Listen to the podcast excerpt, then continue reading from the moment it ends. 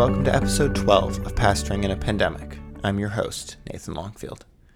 Today is Thursday, May 14th, and we'll hear from Father Nick, chaplain of the St. Benedict Institute working with Hope College, to discuss what he has been doing to pastor during COVID. Remember to follow us on Twitter at Pastor in Pandemic. You can follow me at Nathan Longfield. Listen to the podcast on our website or wherever you get your podcasts. Please remember to download, rate, and review the podcast. We'll be back after a quick break to hear from Father Nick about how he is pastoring in a pandemic.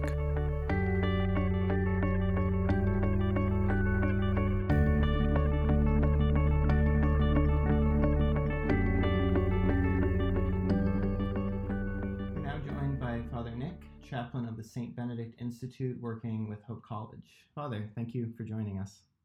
Thanks very much for having me. Yeah. So, to start, can you just give us a little about your context, uh, what it looks like serving with St. Benedict, how long you've been there, other staff, um, what the role is, what normal rhythms would be, though it is summer for college students, so that changes again, anyways, um, and what it's looked like working with COVID in the midst of that? Yeah. Uh, so a lot of things. Just sort of the general context. I've been at uh, Hope College now, just finished my third year, uh, third academic year, um, serving as chaplain to the students, faculty, and staff there, and also the, the broader community. Um, it's a it's a very kind of weird sort of arrangement uh, in the Catholic world. I mean, normally, you know, uh, I'm part of a religious order, you know, which which complicate things. Normally, the bishop just says to a priest, "Hey, you you're going over there," and that's it. Um, and and so it's a little more streamlined process. But here, I'm being hired by an institute run by a layman, which has its own fundraising, and is going to pay me. But then I'm assigned to the local parish by the bishop, and I'm presented to that position by my religious superior. So it's kind of a mess, uh, sort of like legally, but it works. Uh, it's been really nice, you know. Uh, I think it's a great team at, at St. Benedict, and um, I mean, it's just been it's, been a wonderful place to minister. Um, but Hope College has this covenantship with I think six local churches, including St. Francis de Sales, where I'm technically associate pastor, and which is the home base of St. Benedict's. And so that partnership with St. Francis allows the St. Benedict Institute with access to campus, and you know, Hope has been very welcoming uh, for my uh, ministry there. So it's been uh, it's been a tremendous blessing. Mm-hmm. Uh, so what what are sort of some of the regular um, interactions you have with students, worship, those sorts of things that happen at least during the academic year? Yeah, so during the academic year, it's uh, I would say there's a weekly routine, even though all the days of the week look different. So Monday's my day off. Um, Tuesday, Wednesday, the late day. So I'm at Hope for 12 hours a day because we have not just uh, mass at noon, but we also have mass at nine o'clock at night. And then oftentimes there might be men's group meeting or something, or women's group after one of those. Um, and uh, Thursday, I'm, I'm just here for a sort of a short time, go home and I cook for my community. It's my night to cook. And Friday is my only normal nine to five day.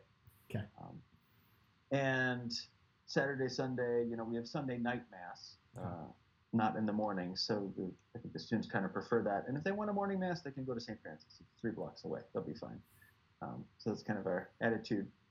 But in terms of like filling up my time, um, sort of a couple basic kinds of interaction. Um, I think the uh, most basic one is where I, I actually have this Excel spreadsheet that I set up online with my open times, and students can just once they have the link, they can plug their name in. They don't even need to let me know they just sign up for half hour, hour, and we meet and talk about whatever they want. Uh, so um, it's amazing how much that can fill up. Mm-hmm. Uh, and then uh, for some students, um, sort of more regulars and uh, want a sort of deeper level of commitment, I set aside Fridays uh, and I chopped up my Fridays into 20 minute segments. And so students who want, they can commit to meeting 20 minutes every other Friday. Mm-hmm kind of spiritual direction. And that's really nice because you don't have to schedule anything. It's just on the calendar. You know who you're going to see. Mm-hmm. It's an exhausting day, day though. If you're if you're talking having like over a dozen individual conferences in a day, yeah. you know, sometimes up to 17. Like oh it. my gosh. Yeah. Yeah. It's yeah. Uh, long day. um, and then we get, uh, in terms of worship, you know, daily mass every day, confessions, uh, that sort of thing. Um, and then we have group stuff. So men's group activities, uh, some Bible studies that we have. The biggest thing that we do is in the spring every year we have Exodus 90. I don't, mm. Have you heard of that no. program?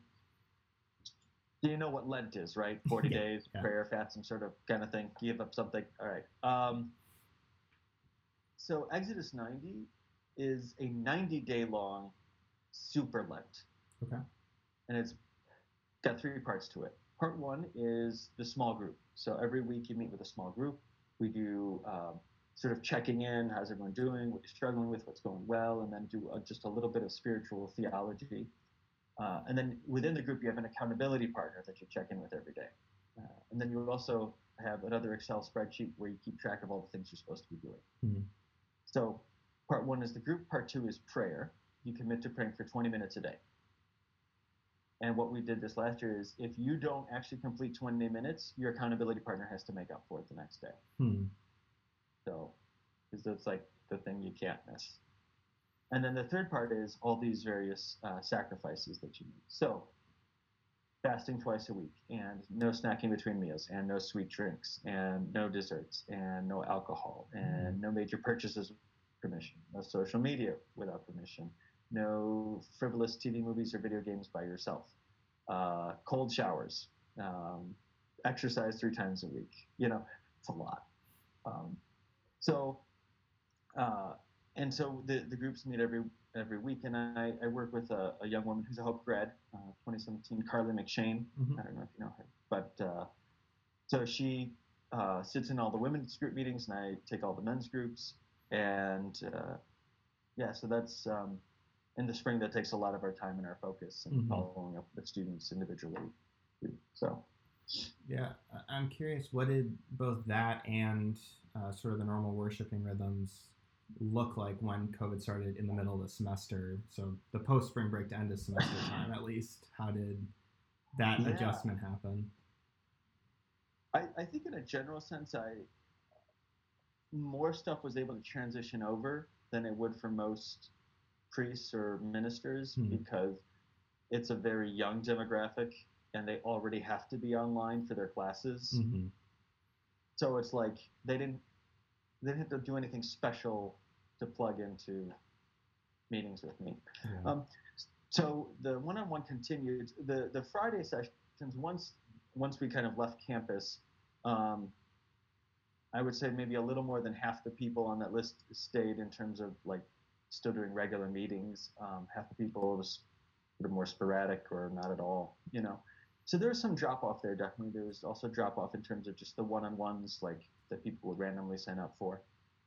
Uh, worship, obviously, like the only thing we do now is uh, St. Francis live streams a 10:30 a.m. mass on Sunday, and I show up for that. Okay.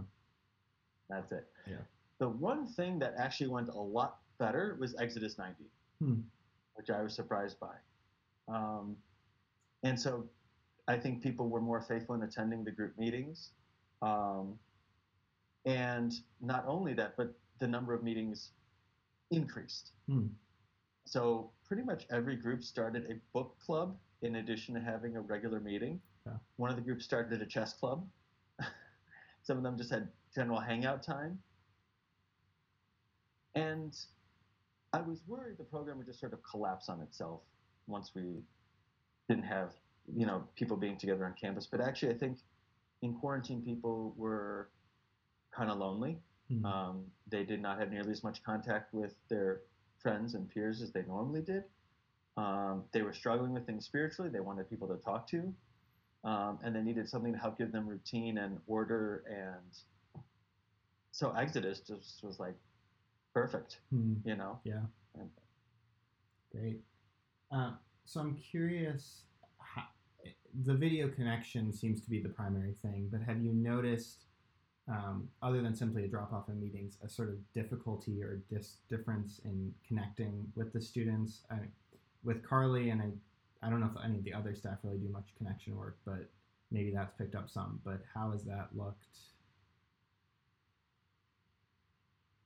In person is better, but video chat's not not bad, Mhm. honestly, because so when I hear confessions, people normally have two options. Either they can go face to face with the priest or they can go behind a screen. I always prefer face to face because there's so much of communication that's nonverbal, Mhm. and with video chat you can still get most of that. Okay. And so I uh, I don't do much phone ministry at all. Uh, but the the video chat, I mean, I, it's not ideal, but it's not bad. hmm No, right. And like you said, with this demographic, it's not a technical hurdle to jump since they have to do it for class. So that makes sense. Uh, Mhm. Are there other sort of ministries or programs uh, that St. Benedict usually has, either with the students in the community that have just been curtailed or canceled altogether with this, or creatively reimagined? Yeah.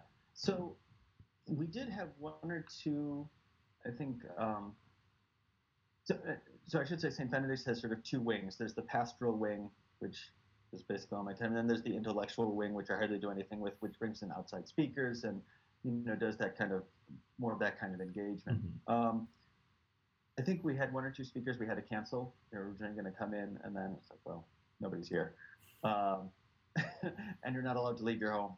Um, but the I think um, a couple of things happened. One, we added a couple online uh, lecture discussions. Um, you know, uh, mostly involving uh, professors uh, from Hope College, um, and perhaps actually dealing with the quarantine and the plague uh, itself. Mhm.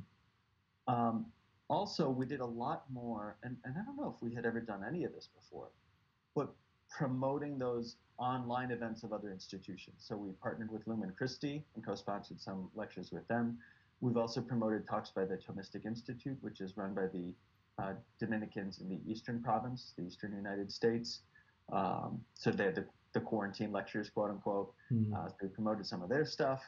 Um, and we've also to actually our own catechesis. So I have this thing called Sunday School 2.0, normally after Sunday night mass. If you want, you show up, free pizza, get a lecture and discussion.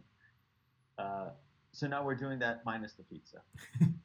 So- and they still show up, you know, so it's it's not bad. Yeah. But it's just a way just to continue that sort of faith formation. Yeah, yeah, that's great. Does that continue through the summer in some way too, then, or will it because everyone's online anyways? Well, so that's the thing. You know, it, one of the big questions we've had over the past three years, and we hadn't yet found a good answer to it, is what the heck do I do during the summer? Hmm. You know, I've given, try to sort of help uh, make up for the cost of my salary by giving retreats, you know, to various, you know, monasteries and that sort of thing. I help out at Sunday masses in the in the area. Um, but we never actually really found a good answer to the summer programming thing because 90% of Hope students leave. hmm Uh, however, I think the quarantine has really forced us to, to, I think, get creative. So we we've just kind of seen, hey, we can, we can do this online. People are now used to doing things online. Mm.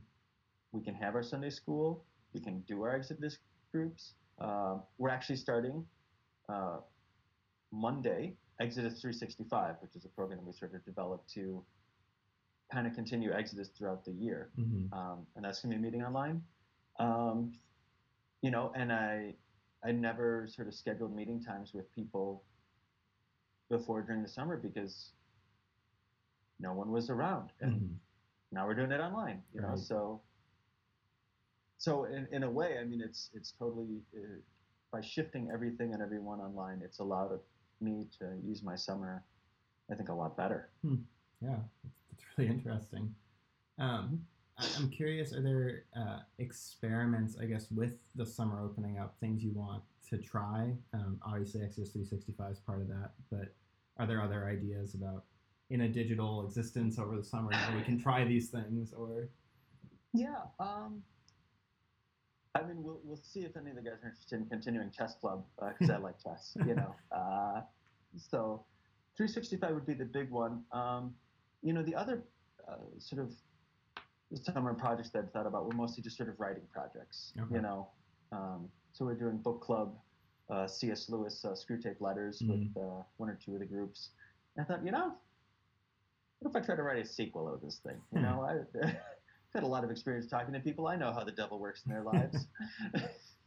yeah. Yeah, that's a cool project. Um, so I'm curious too, then, if there are insights you've learned about your students and maybe other staff.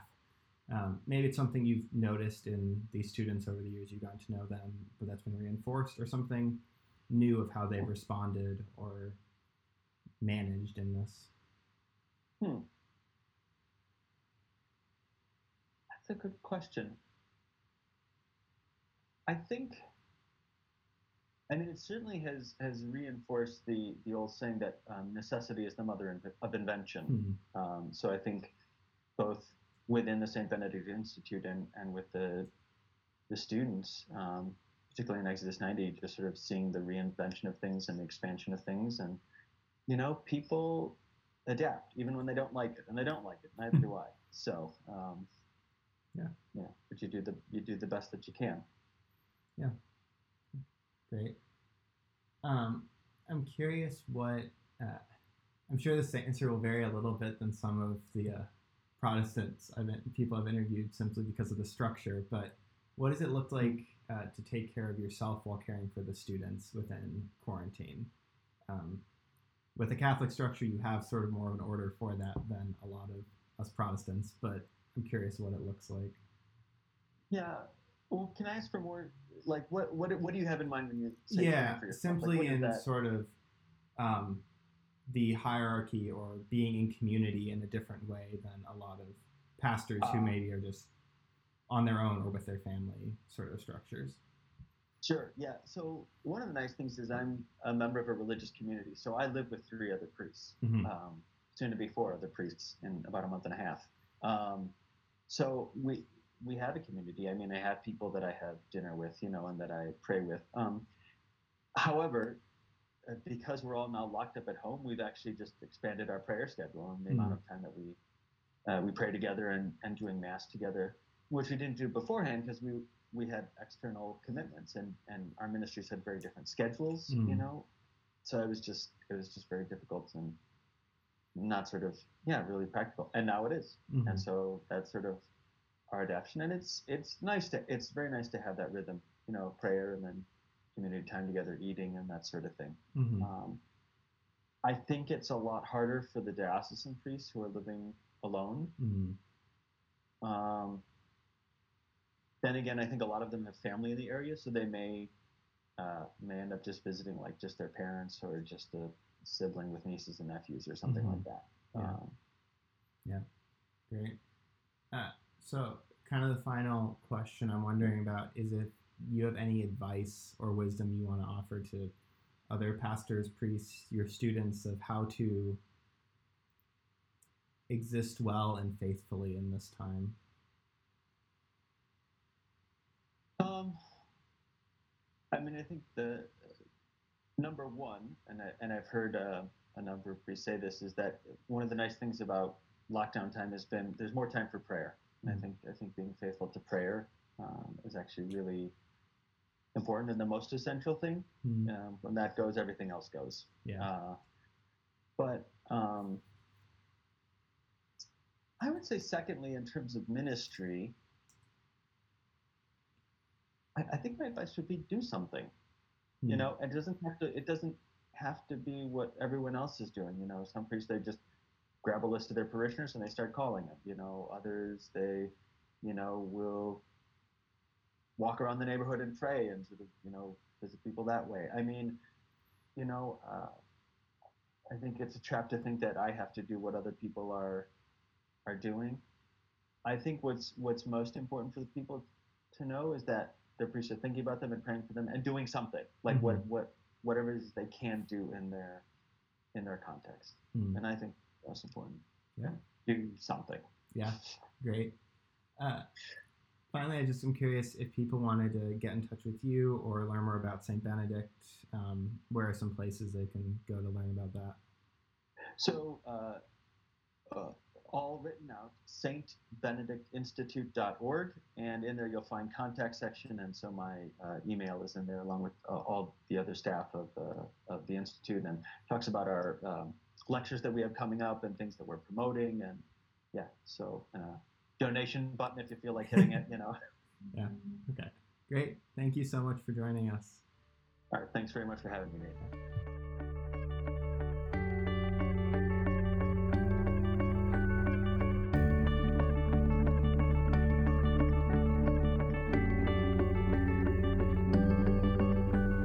That will do it for today. Thanks for listening. Father Nick provided some places to learn more about St. Benedict, to get in touch with him, and learn more about the program. To keep up with everything on pastoring in a pandemic, you can follow us on Twitter at Pastor in Pandemic. You can follow me at Nathan Longfield. Please follow, rate, and review us wherever you get your podcasts. Please join us again next time as we talk to Justin Mikowski, Director of Worship and Family Ministry at Dearborn Christian Fellowship to see how he is pastoring in a pandemic. Grace and peace.